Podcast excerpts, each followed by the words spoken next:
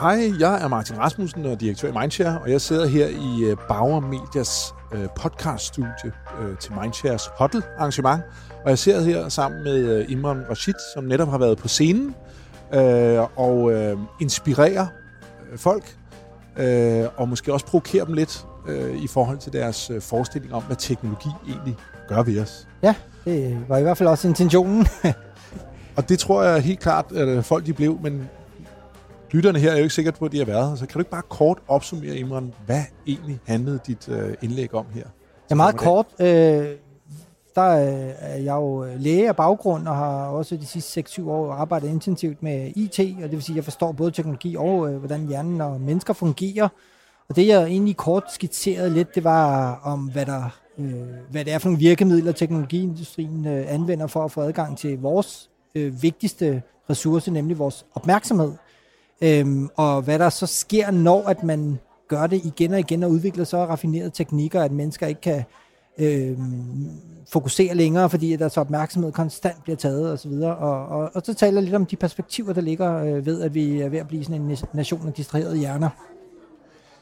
Og det er rigtig spændende, og jeg sidder, jeg kan ikke lade være med at tænke på, at du sådan en øh, moderne øh, dommedagsprofet og maskinstormer, eller hvordan ser du dig selv i den her ja. debat? Det skulle man, altså det, det, det, det tror jeg egentlig ikke. Jeg tror egentlig bare, at jeg er en læge, der lidt er snublet ind i teknologiindustrien og begynder at stille spørgsmålstegn ved, om øh, det overhovedet er sundt for os.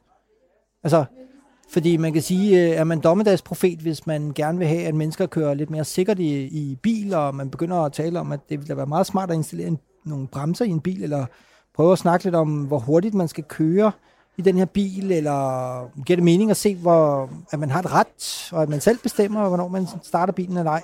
Problemet med den bil, jeg taler om, det er jo faktisk vores mobiler. Og mobilen, det som den bruger af brændstof, det er jo vores mentale ressourcer. Fordi det er jo mennesker, der analyserer informationer, bearbejder informationer, og det vil sige, hver gang, at der er jo ikke noget, man kan holde i eller tage fat i øh, i den digitale verden. Det hele er menneskeskabt, altså det vil sige, det er menneskelige ressourcer, der går til. Og det jeg bare øh, kigger på, det er jo dels øh, den der gigantiske stresseksplosion, vi ser i Danmark med over en million mennesker, der går rundt med for stressniveau. Hmm, kunne det have noget med vores uregulerede og måske ligefrem usunde forbrug af teknologi øh, at gøre? Hvis det har det, så er vi jo nødt til at stoppe op. Jeg så jeg, eller jeg hørte dig sige på et tidspunkt, øh, at nævne en tredje vej. Jeg tror, det er rigtig mange i dag, øh, oplevede den, eller fik den øh, med hjem, at du definerede eller beskrev ligesom to veje teknologien, to ekstremer teknologien, ligesom øh, veje har, har defineret eller, eller viser sig i øjeblikket. Og der nævnte du så en tredje vej, ja. øh, som, og når jeg spørger dig, om du er en dommedagsprofet, så var det selvfølgelig også et spørgsmål om, at, at hvor er vi på vej hen, og ja. hvilken, hvilken alternativ vej. Så først, hvor, hvor hvis det her bare kører ukontrolleret, hvor ender vi så? Og hvad er det for en tredje vej, ja. eller en anden vej? Ja, altså den måde, som udviklingen den forløber på i dag, man kan jo, det, det er jo sådan et, øh, ikke kold krig om igen, men alligevel er der altså et øst og et vest øh, øh, billede af, hvordan teknologien den øh, manifesterer sig. Ikke? Altså, hvis du kigger til Kina, jamen der er de jo godt i gang med at, at skabe en moderne myretue, hvor man kontrollerer mennesker med videoovervågning og ma- altså masseovervågning og gennem big data-analyse og til kunstig intelligens, helt ned til en detaljegrad, så man ved, om folk går for rødt eller ej, og dermed kan straffe dem, sådan så du faktisk har sådan en øh, evig øh, øh, øh politimand svævende over mennesker, der kan øh, øh, holde styr på deres handlinger, og dermed, så kan du så øh, sørge for at belønne dem for at gøre det gode, og straffe dem for at gøre det øh, dårlige, øh, og give dem nogle privilegier osv. Det er sådan en moderne myretue, hvor det er ydre styring i sin yderste konsekvens. Og det er jo en måde at drive sådan et samfund på, hvor at det er altså hensynet til styret øh, og kommunistisk øh, øh, øh, hvad det, ideologi, som får lov ligesom at rulle ud i, i, i fri flor. Øhm, i den anden ende af verden, ja, der har du så USA, hvor det bare er fuldstændig kapitalisme, der har taget overhånd, og hvor du øh, har uregulerede tech-industrier, som bare fuldstændig har misbrugt menneskers opmærksomhed og forfinet metoderne til, at man konstant kan gennem både demokrati og, og, og kapitalisme og øh, den måde, de her mekanismer fungerer på, jamen der kan du simpelthen skabe øh, en, en gigantisk global industri. De fem største virksomheder er jo tech-virksomheder, ikke? Altså, øh, men du gør det på bekostning af menneskers fokus og opmærksomhed, fordi du simpelthen har opfundet en forretningsmodel, der handler om, at jo mere du kan distrahere mennesker, jo flere penge kan du tjene. Og begge dele hvor det ene smadrer impulskontrol, og det andet, det sådan ophæver den, fordi du ikke selv stopper og gør de ting, du selv mener er gode, men at du gør det, fordi der er noget uden for dig, der fortæller, at du skal gøre det. Begge dele får mennesker til at visne, sådan som jeg ser det. Og det passer slet ikke med hverken det europæiske frihedsideal, eller med den tradition, vi har i Danmark, hvor at, øhm, øhm, vi har friskoler og, og det her med at, at tage på højskoler, hvor vi sådan værdsætter det her med ytringsfrihed og kreativitet og den øh, nordiske tradition for os selvstændige individer. Øhm, det er, som jeg ser det, der vi skal finde den tredje vej. Hvor vi lærer at leve i harmoni med teknologien, men også som dem, der styrer teknologien. Ikke? Altså, øh, vi må ikke bare sige, øh, fedt, øh, hvad kan den? Jamen, så skal vi jo have den. Øh, vi er nødt til at sige, hvad er det for nogle behov, som, vi er nødt, som kun kan dækkes gennem teknologi. Så er det det, vi skal. Og hvis ikke, jamen hvad, hvad altså, vi er også nødt til at kigge på, hvad er konsekvenserne? Et, et eksempel, jeg plejer at bruge, det er det her med for eksempel øh, 10.000 sange i lommen, som vi jo fik lovet for nogle år tilbage øh, af Steve Jobs i hans øh, første smartphones der, øh, at det kunne man få. 10.000 sange i lommen, og det lød super fedt, og så tog vi det alle sammen til os. Og hvad gjorde det? Jo, så begyndte vi at lytte til 10.000 sange øh, i, i lommen, når som helst, hvor som helst. Men hvad betød det? Ja, så begynder man at stoppe med at snakke sammen. Og det er jo sådan nogle trickle-down-effekter, som jeg synes, man i virkeligheden bør gøre. Øhm, hvad er konsekvenserne på sigt af den her teknologi, der bliver spyttet ud? Hvad sker der, hvis man giver øh, en hel folkeskole øh, iPads i hænderne? I, altså, ja, så bliver de gode til at sidde og spille iPads, hvis det er det. Hvis ikke man skaber en kontekst omkring det, ikke? Hvad sker der, hvis du giver børn øh, smartphones øh, uden nogen som helst kørekort til, hvordan man bruger hverken hjernen eller smartphone? Ja, så får du børn, der bliver distraheret hele tiden og vender til at få high score i Candy Crush. Altså, det er jo sådan nogle ting, vi er bare nødt til at forstå og, er vi, implementere bedre. I hvor høj grad er vi nået til, eller hvor langt er vi fra sådan en point of no return? Altså hvis impulskontrollen, ja. øh, den er helt forsvundet, og, øh, og, og hvad kan man sige, alt er yderstyret, så bliver der jo også færre muligheder for reelt set at gøre noget ved det. Der bliver færre, der reelt set har den drivkraft osv. Hvor, hvor langt er vi derfra? Altså, ja. Er det sådan en, er dit opråb sådan en sidste times opråb, eller det, hvor er vi henne?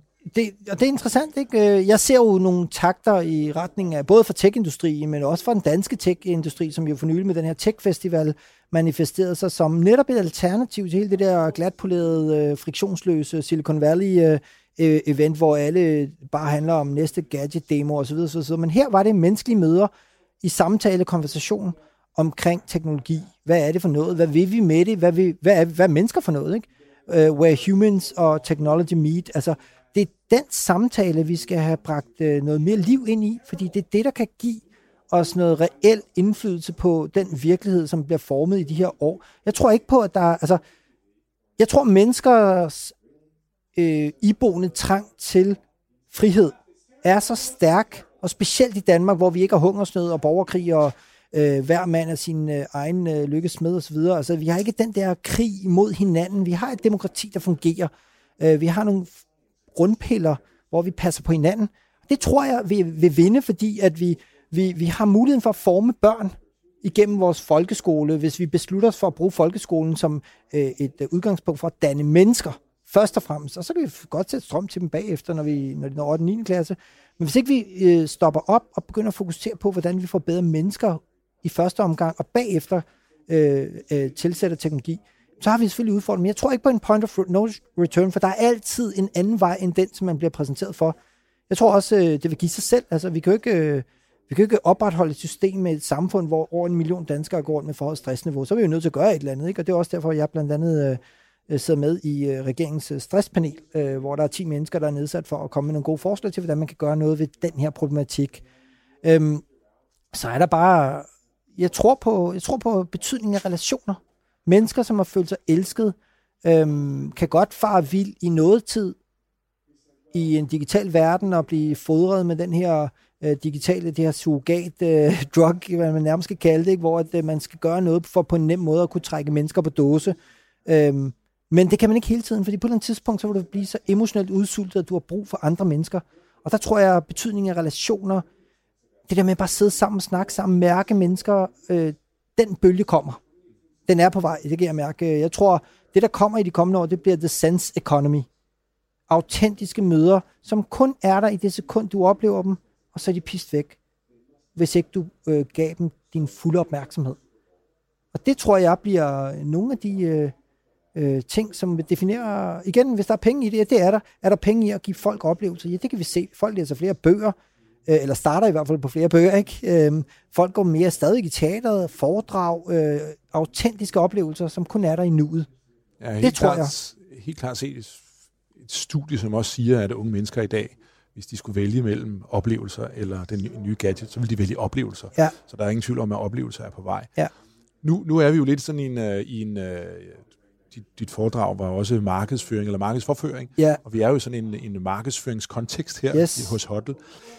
Ser, hvordan ser du, øh, ser du den industri, øh, som er, er, er marketingindustrien, ser du det som, som, øh, som det onde, eller er der også muligheder for virksomheder at øh, kunne, kunne, øh, kunne markedsføre sig ud fra et godt udgangspunkt, og ikke det, kun fra et uh, manipulations. Jamen det, det kan vi jo faktisk se. Vi har set Nikes nye kampagne, hvor de tog en øh, meget politisk ladet frontfigur ind, altså ham, der havde lavet knæfald øh, under øh, øh, nationalhymnen for noget tid siden, og var blevet virkelig, har ikke haft noget job siden osv.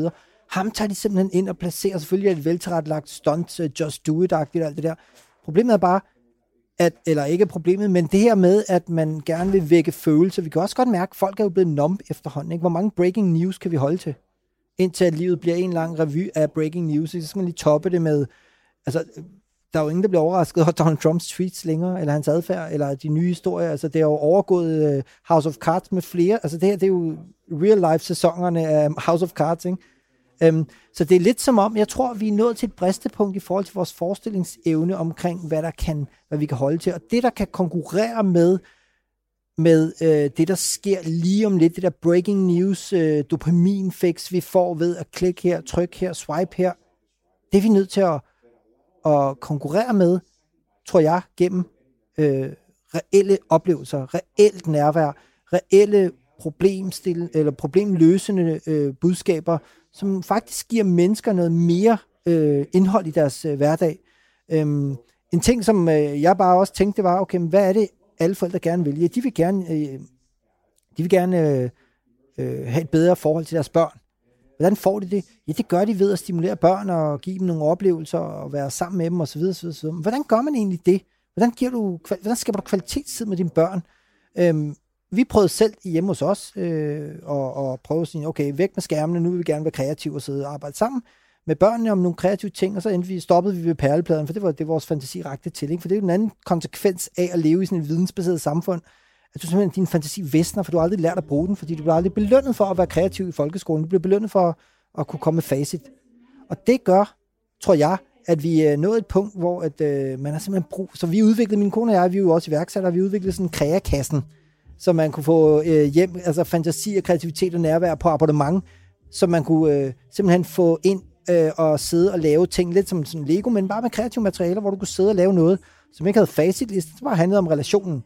Det blev en kæmpe succes og, og, og, og køre rigtig fint, fordi jeg tror, at sådan nogle markeder, der åbner sig, det er noget, der hjælper mennesker med at dyrke øh, de værdifulde relationer i deres liv. Det er den vej, man skal kigge. Det vil sige, når du også nævner det her med den tredje vej, og at, at ja. vi har en europæisk tradition, og vi ja. måske også i Danmark ja. Øh, især har den tradition. Det gælder måske også omkring øh, en, en redefinering af markedsføring, også ja. med det udgangspunkt. Men det kommer an på, hvad man vil. Som jeg, altså, den bedste kunde i verden, og den nemmeste kunde i verden, det er jo ikke den, der vælger dit produkt bevidst. Det er ham, der ikke kan lade være med at bruge det, fordi han har en impulsiv trang til at gøre det igen og igen og igen. Så er der abonnementsmodellen, ikke? men det er jo så stadigvæk et veldefineret bevidst behov, som du kan lukke ned for, hvis ikke du føler behovet måned efter måned. Men den der med, at man kan lokke folk til at klikke her, trykke her, swipe her, fordi de ikke kan modstå det, det er, som jeg ser det, den nemmeste måde at tjene penge på, men det er også en af de værste måder, fordi at over tid, så gør man folk mindre menneskelige, fordi du simpelthen gør dem mere primitive. Den primitive kunde, der ikke kan styre sig, det er din bedste kunde. Men du har et bevidst valg som markeds... Øh, markedsføringsbureau eller PR-bureau om, hvad er det for nogle mennesker, du gerne vil have flere af ude i verden. Så der kommer et etisk aspekt, ja, altså et bevidst etisk ja. aspekt ind i det. Selvfølgelig gør det det. Ja. Det ved enhver markedsføringsmand. Skal vi bare øh, ramme folk med følelsesporno lige i sylten, som vi ved, at de kommer til at reagere på, eller skal vi gøre os mere umage og prøve, og så fint nok godt, vi kommer til at tjene færre penge på den her kampagne til gengæld, så har vi sgu en god fornemmelse, og vi vil også være trygge ved, at den her kampagne blev set af vores egne børn. Vi er nødt til, og det er der, jeg mener, at vi er nødt til at skabe menneskelig markedsføring ved at tage udgangspunkt i både os selv, vores egen verden, og også vores egen familie. Jeg har jo et øh, yndet eks- øh, eksempel, jeg plejer at bruge fra sundhedsvæsenet, hvor man som læge altid kan prøve at få øh, ens behandling vejet op imod, gør jeg det rigtige? Ja, det kan man vurdere ved at bruge bedstemortesten. Vil jeg handle anderledes, hvis den her patient var min bedstemor? Fordi lige så snart man kommer følelser ind i en given øh, sammenhæng, og det ikke bare kommer til at handle om den der tænke-analytiske hjerne, vi har, hvor det er profit og alt det der. Lige så snart vi har følelser med inden, jamen, så er det lige pludselig mennesker, vi skal forholde os til. Og det tror jeg, vi har brug for. Du, mark- der er jo ikke, der findes, altså, du markedsfører i dag til segmenterede og øh, øh, segmenterede brugergrupper og Facebook-segmenter og users like me og 10% øh, øh, øh, hvad hedder det, øh, lignende brugere osv. osv., Men bag hver eneste af de pixels, du øh, sender ud i verden, der er der et rigtigt levende menneske, som bliver hævet i jakken af sit barn, som ikke kan få mor og fars opmærksomhed, fordi mor og far er fanget ind af det, han skal købe lige om lidt, som man ikke vidste, han havde brug for. Den situation er vi nødt til at putte ind i ligningen, for ellers så skaber vi øh, umenneskeliggørende markedsføring. Og det kan også være en mulighed. Det er også et potentiale. Ja, det er en tredje potentiale. vej for markedsføring. Ja, det er det. Ikke? Altså, det er, at man... øh, Nu ser jeg for eksempel sådan noget som... øh, Der var en øh, kampagne, jeg blevet spurgt øh, til øh, for nylig, om jeg ville øh, bidrage til, om jeg ville have penge for at være med. Og det sagde jeg faktisk, nej, det vil jeg ikke. Jeg vil ikke have penge for at støtte et godt budskab, som jeg synes, øh, der skal mere af ud i verden. Det var en, øh, en, øh, et firma, der lavede en kampagne omkring, øh, husk at sige godmorgen. Altså, husk at sige godmorgen til dit barn. Og hvem kan være uenig i, at det budskab kommer ud? Ikke? Selvfølgelig er det så noget med, at der skal sælges et konkret produkt og alt det her. Men det er sådan set et spørgsmål om, er vi egentlig dygtige nok, eller er I markedsføringsfolk dygtige nok til at markedsføre et produkt, hvis I er nødt til at øh, øh, tilføje øh, mindhacks? Altså, skal vi ikke gå en anden vej? Skal vi ikke prøve i stedet at blive bedre til at fortælle historier, der kan, der kan, der kan, der kan, øh, der kan sætte følelser i gang, der kan tale ind til menneskelige oplevelser, fællesskaber, noget, som vi gerne vil have mere af ude i verden. Vil man egentlig, altså, når nogle af de store bureauer sidder og laver, laver kampagner, så er der jo rigtig tit, kunne jeg forestille mig, et etisk dilemma, der handler om, at okay, jeg sidder og sælger det her øh, for det her produkt. Jeg kan ikke lide produktet selv, jeg synes, det smager afskyeligt. Vil jeg egentlig gerne have, at flere mennesker skal købe det her produkt, hvis jeg ikke engang selv kan lide det. Ikke? Altså, der er jo den der, det var jo nødt til, som i, altså, på den måde er der jo egentlig ikke stor forskel på, om man sidder i tech-industrien, eller øh, PR-branchen, eller om man sidder i farmaindustrien. Ikke? Bortset fra farmaindustrien, de har ikke uhæmmet og ureguleret adgang til vores børns hjerner. Men det har tech-industrien, det har markedsføringsindustrien, ikke? Fordi det kan man, der kan man ramme folk med, med budskaber nærmest. Øh, altså, og, og, og kan man det, og, og, og, og skaber man de her snubletråde rundt om os, hvor vi på alle tider af døgnet bliver banket hovedet fuld af kig her, se her, gør det her, så begynder vi også at omforme menneskers tænkning. En, øh, en anden, øh, to andre foredragsholdere i løbet af Hotel i dag taler om 10 dogmeregler for dansk markedsføring for at definere øh, en ny vej. Det er ret øh, interessant og relevant i forhold til den her, den her snak, øh, som har været rigtig spændende.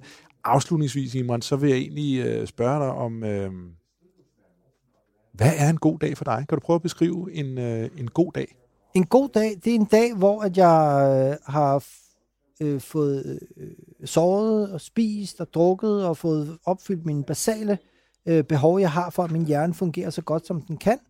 Øh, så er det også øh, en dag, der indeholder, øh, at jeg har fået øh, mine børn til at føle og mærke, og min kone til at føle og mærke, at jeg elsker dem.